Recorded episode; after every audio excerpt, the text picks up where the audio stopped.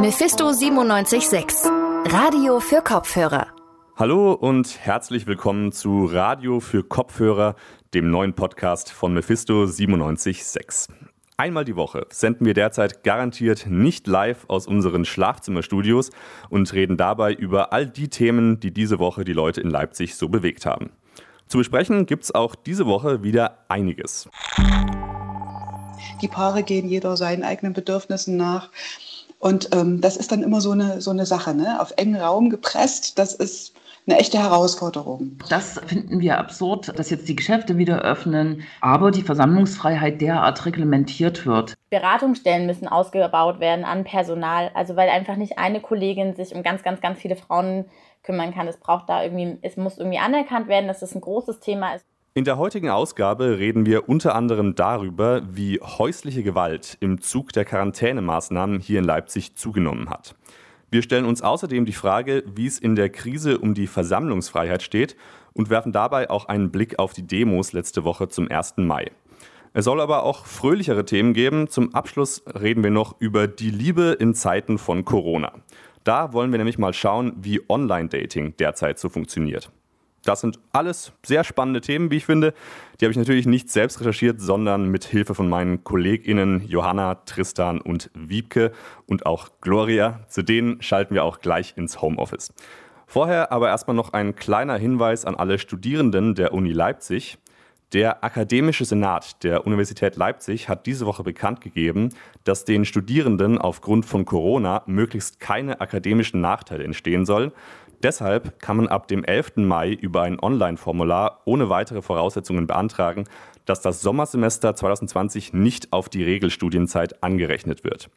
Wer sich also Sorgen gemacht hat, dass Corona ihm oder ihr die Zeitbilanz versaut, kann jetzt aufatmen.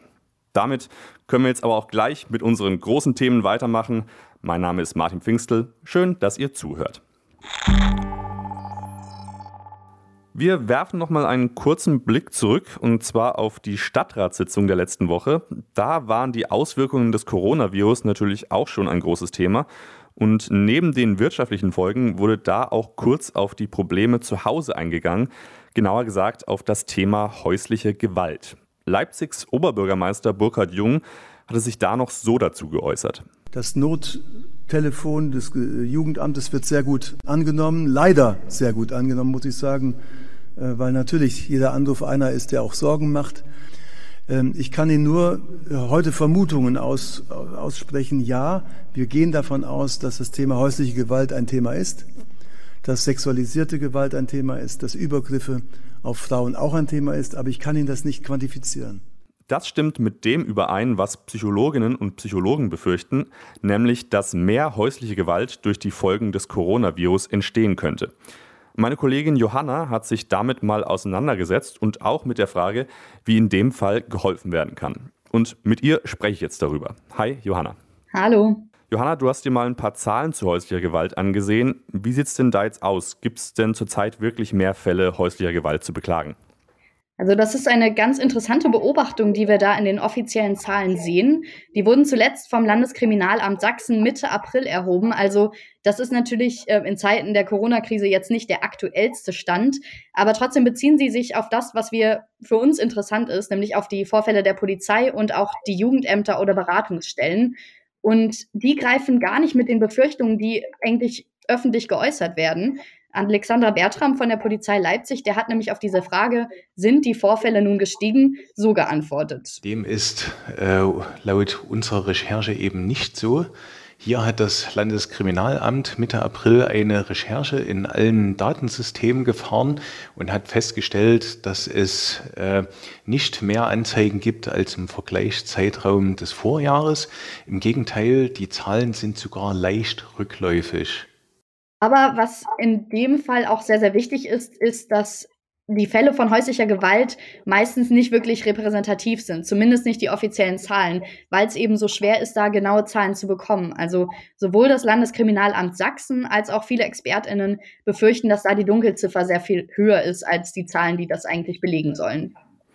Ich kann mir vorstellen, dass sich viele Opfer von häuslicher Gewalt einfach auch nicht trauen, zur Polizei zu gehen, was? Ja, das ist auf jeden Fall so. Also es erfordert ja total viel Mut, Bescheid zu geben. Und Äh, das ist vor allem so, wenn man mit den TäterInnen, TäterInnen dann zusammenwohnt. Das heißt, die Opfer, das ist, glaube ich, auch vor allem bei Kindern so, die sind total auf das soziale Umfeld angewiesen. Also die Schulen, die Freundinnen und Freunde, die KollegInnen. Und das sind dann meistens auch die Personen, die Hilfe holen. Und äh, das ist ja bei uns auch so, ich sitze nur zu Hause, diese soziale Kontrolle, dieser Kontakt, der ist gerade nur sehr eingeschränkt gegeben. Und darüber habe ich mit Amelie Vogt gesprochen. Die ist Sozialarbeiterin im Autonomen Frauenhaus Leipzig. Und die bestätigt auch, dass die offiziellen Zahlen da eher mit Vorsicht zu behandeln sind und dass sich das auch in den Leipziger Frauenhäusern widerspiegelt. Die letzten zwei Wochen hatten wir eigentlich jeden Tag eine Ablehnung. Und es sind innerhalb von sehr kurzer Zeit sind jetzt alle Frauenhäuser haben sich gefüllt in Leipzig und auch die Notunterkunft haben, hat sich gefüllt. Und ich glaube einfach, dass man äh, sehr schnell versucht hat zu messen, ob was der Anstieg ist. Und es zeigt sich jetzt halt einfach seit, seit ein paar Wochen erst. Und ich glaube, wir haben sehr früh davor gewarnt. Und jetzt passiert es. Vielleicht schauen wir uns auch noch mal kurz an, warum so viele Psychologinnen und Psychologen und auch das LKA befürchten, dass diese Zahlen eben jetzt gestiegen sein könnten. Was macht denn Gewalt wahrscheinlicher aktuell? Also erstmal ist es natürlich so, dass wir alle viel mehr Zeit zu Hause verbringen und das bei Familien oder ja, Beziehungen, in denen Gewalt eine Rolle spielt, natürlich ziemlich schwierig ist. Also da entsteht viel mehr Konfliktpotenzial und dann gleichzeitig aber auch viel weniger Fluchtmöglichkeiten für die Menschen, die sowieso schon häusliche Gewalt erfahren. Also sie können sich nicht einfach mal verstecken, mal raus zum Sport oder eine Runde spazieren gehen mit Freundinnen oder Freunden. Und äh, die andere Seite ist aber auch, dass für Menschen, die zu Gewalt neigen, das äh, sehr schwierig ist, ähm, also momentan darüber, äh, momentan damit umzugehen, ohne das natürlich befür zu, befürworten zu wollen. Aber auch Jens Kehr vom Landeskriminalamt Thüringen, der warnt, dass da soziale Isolation und ein veränderter Tagesablauf so auf ganz kleinem Raum eben sehr viel Stress auslösen können und das mündet dann halt in Gewalt. Momentan ist also vor allem das Problem, dass es einfach weniger Zufluchtsorte gibt. Genau, also und das ist, glaube ich, auch der Punkt, in dem man ansetzen soll. Das sagt auch das Frauenhaus in Leipzig.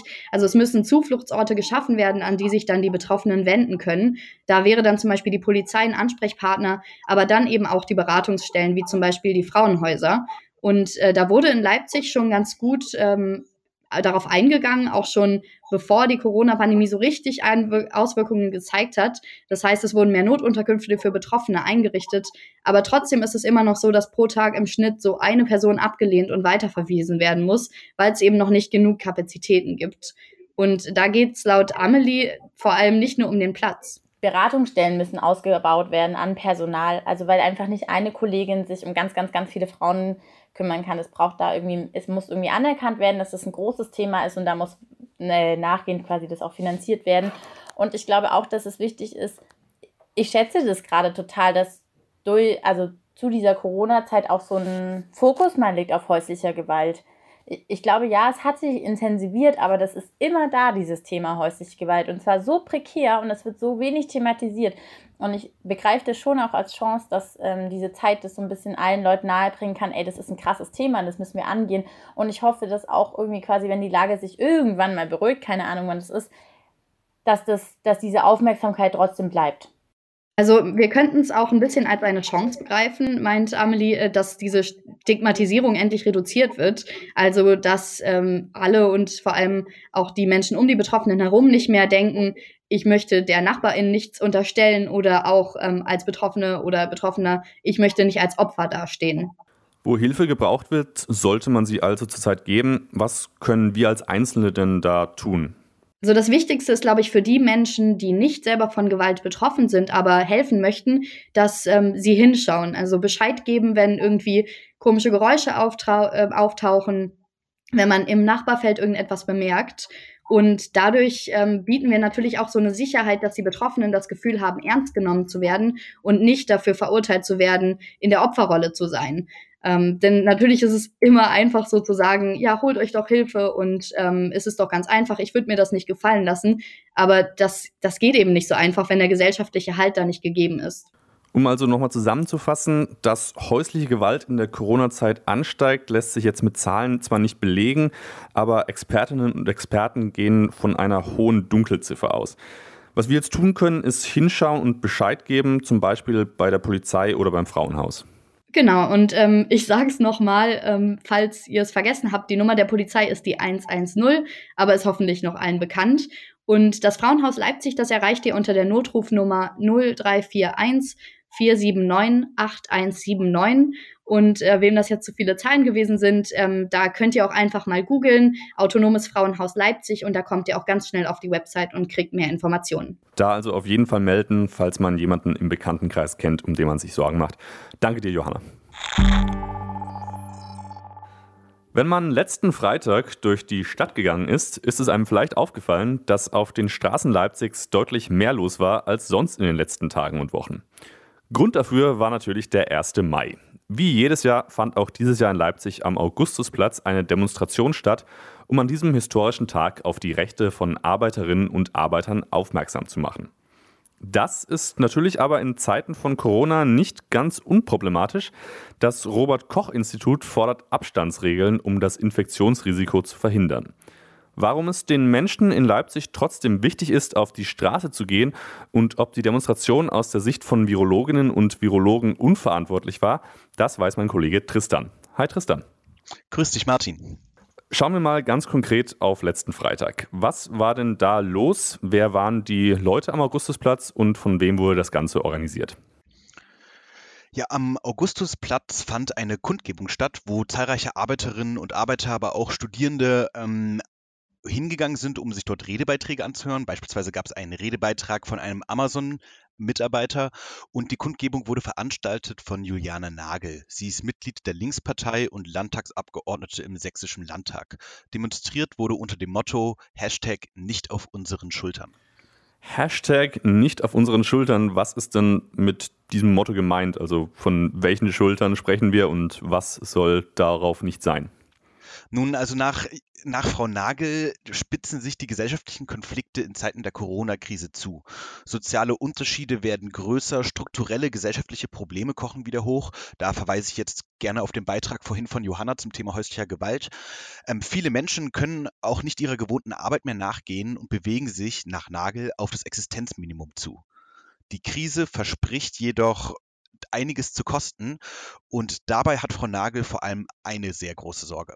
Weil man kann schon sozusagen vermuten, dass uns, wenn die Einschränkungen oder wenn die Corona-Krise vorbei ist, dass tatsächlich auch versucht wird, äh, einzusparen und das vor allem auch im sozialen Bereich. Andere Projekte, so wie zum Beispiel Fridays for Future, haben nun ihre Demonstrationen ins Netz verlegt. Wieso waren jetzt die Menschen in Leipzig trotzdem auf der Straße? Damit setzen sich auch irgendwie äh, sich selbst und ihre Mitmenschen einem gewissen äh, Risiko aus, oder? Ja, schon, würde ich auch so sehen. Aber nach Aussagen von Frau Nagel ist es nun mal auch die Aufgabe der Politik, gesellschaftliche Konflikte öffentlich zu machen und in die Öffentlichkeit zu tragen. Und dies geht oft leider nicht anders als durch Demonstrationen. Und sie sagt auch, dass Corona durchaus sehr gefährlich ist, aber dahinter andere Probleme nicht vergessen werden dürfen. Und dabei ist Abwägen sehr, sehr wichtig und ähm, man muss also die Priorität mit Augenmaß setzen. Die Veranstaltung fand zum Beispiel auch nur unter sehr strengen Auflagen statt. So waren maximal 25 TeilnehmerInnen erlaubt. Diese mussten einen Mindestabstand von 1,5 Metern halten und einen Mund- und Nasenschutz tragen. Jedoch werden jetzt ja auch in den, in den kommenden Wochen wieder einige Ge äh, Bereiche des öffentlichen Lebens geöffnet. Und da sieht Juliane Nagel allerdings einen sehr großen Widerspruch drin. Das finden wir absurd, dass jetzt die Geschäfte wieder öffnen, dass in, in manchen äh, Unternehmen wie Amazon hunderte von Menschen arbeiten unter wirklich fragwürdigen Arbeitsschutzbedingungen, aber die Versammlungsfreiheit derart reglementiert wird. Okay, aber wie ist es denn mit der Perspektive von den Virologinnen und Virologen? Ist laut denen jetzt äh, eine Demonstration unter Auflagen tatsächlich ungefährlich oder birgt sich da vielleicht doch ein äh, gewisses unkalkulierbares Risiko?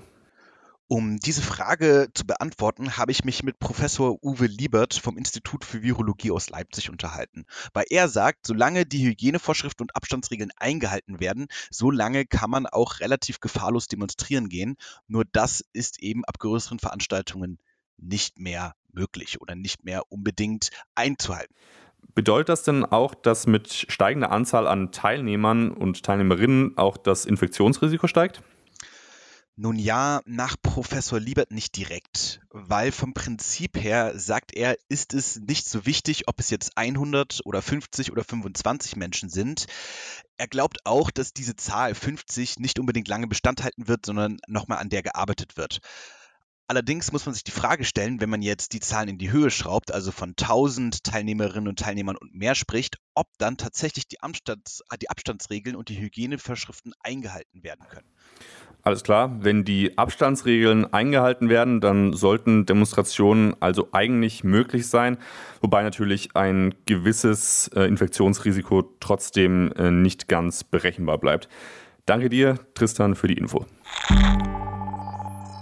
Unser Alltag wird auch weiterhin von Social Distancing bestimmt. Zumindest geht mir es so. Betroffen ist da besonders unser Bedürfnis nach Nähe und sozialer Interaktion, also ganz besonders natürlich die Liebe. Wer Single ist, dem erschwert der Lockdown gerade das Dating. Paaren wiederum, denen fällt gerade womöglich die Decke auf den Kopf. Wie genau es um den Alltag von Liebenden und Liebesuchenden steht, das erzählt uns jetzt meine Kollegin Wiebke. Die hat sich da mal in Leipzig umgehört. Hi Wiebke. Hallo Martin. Wiebke, äh, fangen wir mal mit ein paar persönlichen Erfahrungen an. Du hast dich ja mit einigen Paaren in Leipzig darüber unterhalten, wie sie aktuell mit der Situation umgehen. Wie sieht es denn da so aus? Also ich habe mich mit einem Paar unterhalten, was in der Fernbeziehung ist, dann mit einem, was durch Corona zusammengezogen ist und eins, was schon vorher auch zusammengewohnt hat. Bleiben wir mal bei der Fernbeziehung. Das stelle ich mir ja gerade besonders schwierig vor. Fangen wir vielleicht mal damit an, wie hat sich deren Beziehung durch Corona verändert? Mm, tatsächlich gar nicht so sehr. Maite hat mir gesagt, dass sie seit anderthalb Jahren in einer Fernbeziehung nach Großbritannien ist. Und naja, deshalb beruht die Beziehung schon an sich viel auf Telefonieren und Schreiben und Skypen. Und normalerweise sehen sie sich dann auch so aller vier bis acht Wochen. Also an sich nicht viel anders. Unsere Beziehung an sich hat sich durch Corona eigentlich nicht verändert, außer natürlich, dass wir uns gerade nicht sehen können. Ähm, und das ist eigentlich auch so das Schlimmste. Also nicht mal, dass wir uns gerade für ein paar Wochen nicht sehen, sondern einfach die Ungewissheit, wann wir uns das nächste Mal sehen können, weil es ja noch nicht absehbar ist, wann das Reisen wieder erlaubt ist oder empfohlen ist. Ähm, Genau, und das ist eigentlich das Schlimmste daran, ähm, diese Ungewissheit, nicht zu wissen, wann man den anderen wieder sieht. Da sind die Ausgangsbeschränkungen also erstmal gar nicht das Problem an sich, sondern eher die Reisebeschränkungen. Das ist natürlich ein Spezialfall. Wie sieht es denn mit dem Paar aus, äh, das jetzt durch, die Corona, durch Corona zusammengezogen ist? Mm, also die sind schon seit circa anderthalb Jahren zusammen und genau haben halt vor Corona zwar beide in Leipzig gelebt, aber getrennt. Und durch Corona haben sie dann mal beschlossen, es auszuprobieren, wie es ist, zusammenzuwohnen. Also ist jetzt wie so eine Probephase. Und die Partnerin hat mir erzählt, dass sie anfänglich auch Bedenken hatte, dass sie sich zum Beispiel viel mehr streiten. Meine Bedenken haben sich aber nicht bestätigt. Was ich dafür am Anfang schwierig fand, war, dass ich keinen Rückzugsort mehr hatte, weil ja jetzt mein Freund auch mein Zimmer mit benutzt und in der Wohnung gibt es eben kein Wohnzimmer, wo ich mich mal einfach zurückziehen kann, wo ich mal für mich sein kann. Und das hat dann schon für schlechte Laune gesorgt, aber wir haben dann darüber gesprochen und seitdem war das auch kein Thema mehr. Sie findet sogar, dass die Situation sie stärker zusammengebracht hat und sie betont, dass das vor allem durch die gute Kommunikation zwischen den beiden ähm, ja, der Fall ist. Ja, Communication is key, sagt man da im Englischen. Äh, wie sieht es denn vielleicht bei dem Paar aus oder bei den Paaren, die auch vor Corona schon zusammen gewohnt haben? Genau, also das sind Vivian und Nico, die seit zwei Jahren zusammen sind und normalerweise gestaltet sich ihr Alltag eher getrennt voneinander, weil sie halt arbeiten gehen, zur Uni oder ihren Hobbys nachgehen. Doch das fällt, wie wir jetzt alle wissen, leider weg. Also deshalb verbringen sie schon viel mehr Zeit zusammen. Und das hat dann tatsächlich einen Einfluss auf die Beziehung. Vielleicht, dass wir jetzt ein bisschen mehr auf den Partner eingehen konnten, viel mehr auf jeden Fall geredet haben, weil wir auch viel mehr Zeit dazu haben. Aber sonst groß hat sich nichts verändert. Also bisher scheinen es ja einige Paare sogar etwas näher zusammengebracht zu haben. Äh, zumindest die, die bereits zusammen gewohnt haben, oder? Ja, das scheint so. Also ich habe mich auch noch mal mit einer Paartherapeutin, der Silvia Kuschewski, unterhalten und sie gefragt, wie es denn in ihrer Praxis aussieht. Und sie sagt, dass erstmal echt die Nachfrage viel größer geworden ist, was ja zeigt, dass das halt nicht unbedingt so sein muss, also dass das allen so gut tut. Ähm, da, das erklärt sie halt erstmal damit, dass äh, der Mensch das Grundbedürfnis nach Nähe und sozialem Umfeld hat, wodurch Paare und Familien in dieser Situation erstmal vom Vorteil sind. Aber ein menschliches Grundbedürfnis ist auch die Individualität, also dass man einen Rückzugsort hat, wo man mal für sich sein kann. Und das ist halt jetzt wirklich nicht so leicht und das kann dann halt zu Problemen führen. Das ist für viele eine Umstellung, weil ähm, in der Regel geht jeder des Tages über seiner Wege. Ne? Die Kinder gehen in die Schule, die Eltern gehen arbeiten, die Paare gehen jeder seinen eigenen Bedürfnissen nach. Und ähm, das ist dann immer so eine, so eine Sache, ne? auf engen Raum gepresst. Das ist eine echte Herausforderung. Wir können nur sagen, also ähm, die Astronauten, die schaffen das auch ne? und länger als wir. Also es ist sicher auch immer eine Frage ein bisschen der Einstellung dazu. Die Paare sitzen also gegenwärtig so ein bisschen auf ihren eigenen Raumstationen fest. Wie sieht es denn im Vergleich dazu mit Singles aus? Da sagt sie eindeutig, dass die Singles, sage ich mal so, erstmal hm, größere Probleme haben. Übrigens auch die Fernbeziehungen was ganz einfach daran liegt, dass das soziale Bedürfnis nach Nähe, Zuwendung und auch Wertschätzung, Zärtlichkeit und Sexualität leider jetzt weniger stattfinden kann. Eben wahrscheinlich auch, weil das Dating, also unter vier Augen vor Ort, ähm, dieses persönliche Treffen einfach wegfällt aktuell. Leider habe ich jetzt keine persönlichen Erfahrungen dazu befragen können, aber dafür habe ich den Rico Hetscholdt äh, ja, interviewt. Also der ist ein Betreiber der Datingbörse Face-to-Face Dating in Leipzig, die normalerweise Speed-Datings organisieren, die dann in Cafés und Bars stattfinden. Und das wissen wir ja alle, fällt leider auch komplett flach.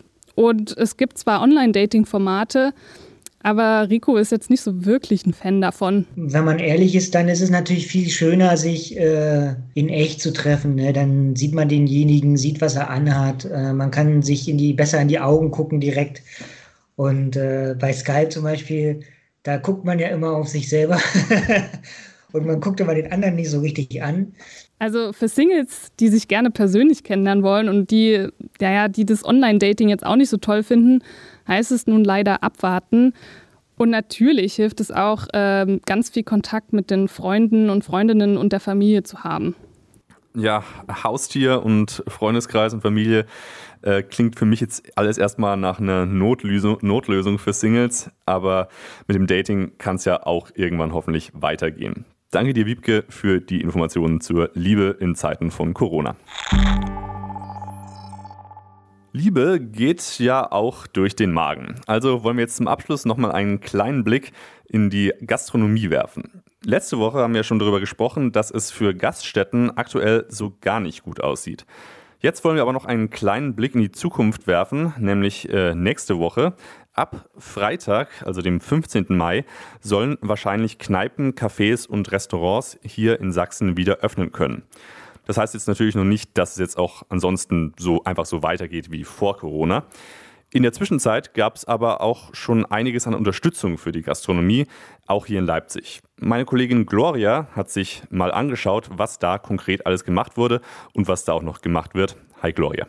Hallo Martin. Genau, ich habe mir nämlich ähm, mal angesehen, was so neben der staatlichen Unterstützung quasi auch noch so in Leipzig passiert ist in den letzten Wochen, um eben die Gastronomie zu unterstützen. Da hat sich nämlich beispielsweise das Netzwerk Be Local Lion gegründet, ja, die, unter die, die unterstützen die Gastronomie insofern. Ähm, ich erkläre einfach mal kurz das Prinzip. Es ist ganz einfach eigentlich.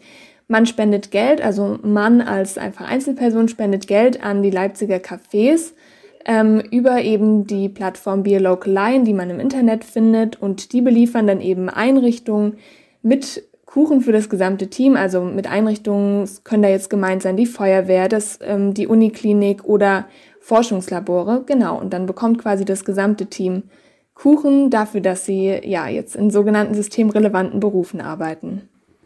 Ja, das klingt ja eigentlich erstmal nach einer richtig netten Idee, also die Leute zu unterstützen, die ja gerade am härtesten für uns alle arbeiten. Aber wie sieht es denn mit der Umsetzung da aus? Auf Spendenbasis, das ist ja immer so eine Sache. Ja, da hast du auf jeden Fall recht. Ähm, gerade wenn man sich so ein bisschen die Spenden der letzten Tage ansieht, das habe ich ähm, vorhin mal gemacht, weil die Spenden, die kann man sich ganz transparent auf der Internetseite von Be a Local Lion ansehen, die so eingegangen sind. Und wenn man sich da mal so die letzten Tage anschaut, pro Tag sind da so ungefähr 70 bis 100 Euro gespendet worden. Also das klingt jetzt erstmal gar nicht so viel, weil immerhin wird das gesamte Geld ja auf mehrere Leipziger Cafés verteilt. Ähm, ich habe da aber auch mal mit Toni vom Café Dankbar schon vor zwei Wochen gesprochen. Ähm, da war ja übrigens auch noch nicht klar, wann die Gastronomie genau wieder öffnet. Aber laut Toni ähm, war eben eigentlich schon da ähm, die Unterstützung quasi durch Biolocal Line total wichtig. Die Spenden helfen uns mit dem Dankbar riesig, weil ich habe A die Möglichkeit, äh, meine Leute zu beschäftigen, indem sie quasi die ganze Warenverwaltung machen, das Backen, das Ausfahren und äh, ja, somit halt auch einen Teil der Fixkosten gedeckt werden können, was Miete angeht. Ich habe die Möglichkeit, weiterhin mit äh, äh, meinen Händlern zusammenzuarbeiten, weil ja auch die Ware bestellt werden kann. Okay, vor zwei Wochen ist natürlich die Frage, wie es jetzt aussieht. Äh, hilft bei hilft Beer Local Line da jetzt immer noch? Ähm, ja, tatsächlich schon. Also Toni meinte, dass sie eben immer noch dabei sind, jetzt also seit zwei Wochen dann auch und auch weiterhin ähm, Kuchen zu backen und die dann zu verteilen. Wir profitieren immer noch davon. Erst gerade eben habe ich fünf Kuchen äh, äh, an zwei äh, Altersheime, Seniorenparks ausgeliefert, die diesmal von der VNG gesponsert wurden. Und ja, also die Aktion geht weiter. Wir freuen uns über jede Kuchenspende und sind da auch extrem dankbar für, weil auch in der aktuellen Situation äh, es weiterhin äh, ja, sehr, sehr viel Unterstützung für uns bedeutet und auch die Möglichkeit gibt, äh, weiterzuarbeiten. Ja, und sowas ähnliches haben auch die Betreiber vom Bohemian Kids mir auch gesagt. Das hat uns viel Kraft gegeben, nicht nur die Kuchen jetzt für die Corona-Alltagshelfer zu backen und denen irgendwie Danke zu sagen und die Dankeschöne zu hören und die, das Lächeln an den Leuten immer zu sehen, was einfach super war, aber auch uns irgendwie in anderen Projekten uns einfach neu zu finden und auch weiterzumachen dass wir das alles überleben. Ja, und diese Freude und Dankbarkeit, die beruht auf jeden Fall auch auf beiden Seiten. Ähm, also einmal natürlich auf der Seite der Kaffeebetreibenden, die dadurch finanziell unterstützt werden, aber eben auch auf der Seite von den Leuten, die in sogenannten systemrelevanten Berufen arbeiten und dann eben so eine kleine Aufmerksamkeit bekommen. Wir hatten jetzt gerade schon so das Beispiel Alten- und Pflegeheime, also Alten- und Pflegekräfte, die dann quasi den Kuchen bekommen. Ich habe auch noch mal mit Henning Zeiss gesprochen. Der ist Biologe am Alpha-Omega-Institut oder Labor in Leipzig. Und ähm, er und sein gesamtes Team haben eben auch Kuchen erhalten und ähm, haben sich da auf jeden Fall auch drüber gefreut. Wir arbeiten aktuell die Corona-Proben sieben Tage die Woche auch in Nachtschichten ab und da freut man sich selbstverständlich über jegliche Form der Unterstützung und ist dankbar über solch eine süße Anerkennung. Ja, das klingt auf jeden Fall erstmal ganz gut. Äh, Unterstützung hatten die Cafés also auch während der Schließung. Ganz am Anfang hatten wir es aber auch schon erwähnt, die Cafés öffnen voraussichtlich nächste Woche wieder. Genauso wie vor Corona, habe ich schon spekuliert, wird es allerdings trotzdem nicht anlaufen, oder? Nee, in jedem Fall nicht. Also es müssen ja auf jeden Fall die Hygienemaßnahmen eingehalten werden. Das heißt ganz konkret eineinhalb Meter Abstand halten zwischen den ähm, Tischen an sich. Und die Öffnung gilt vermutlich auch erstmal nur für die Außenbereiche. Toni vom Dankbar hat mir aber auch gesagt, dass es da jetzt noch keine konkreteren Infos von Seiten der Politik zur Öffnung gibt. Er, er und das gesamte Team vom Dankbar, die warten eben gerade noch die Infos der IHK ab. Er meinte aber auch, dass schon einiges dafür spricht, dass ab nächsten Freitag wieder das Dankbar und darüber hinaus dann eben auch noch ganz viele andere Cafés und die Gastronomie allgemein wieder öffnen kann in Sachsen. Ja, da drücken wir mal ganz fest die Daumen, dann kann man sich zumindest mal wieder auf einen Ausflug zum Lieblingscafé um die Ecke freuen. Gloria, vielen Dank dir fürs Update. Und damit sind wir auch schon wieder am Ende angekommen von dieser Folge Radio für Kopfhörer Leipzigs Woche im Rückblick. Ich hoffe, ihr habt einen guten Überblick bekommen darüber, was alles so los war in Leipzig. Wenn es euch gefallen hat, dann schaltet nächste Woche wieder ein auf Spotify, Mixcloud oder auch auf iTunes, eben überall, wo es Podcasts so gibt. Ansonsten könnt ihr die Inhalte dieser und sämtlicher anderer Sendungen auch auf unserer Webseite nachlesen Wenn ihr wiederum Feedback dazu habt, dann schreibt uns doch einfach auf Instagram, Facebook oder auf Twitter, auf allen Social-Media-Kanälen. Hören wir uns gerne eure Anregungen, Kritik oder auch gerne Lob an. An dieser Stelle möchte ich mich beim Team bedanken, das die heutige Sendung äh, zusammengestellt hat. Natürlich möchte ich mich auch bei der Sparkasse bedanken, die uns auch während Corona weiterhin unterstützen.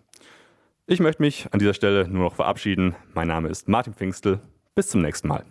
Mephisto 976. Radio für Kopfhörer.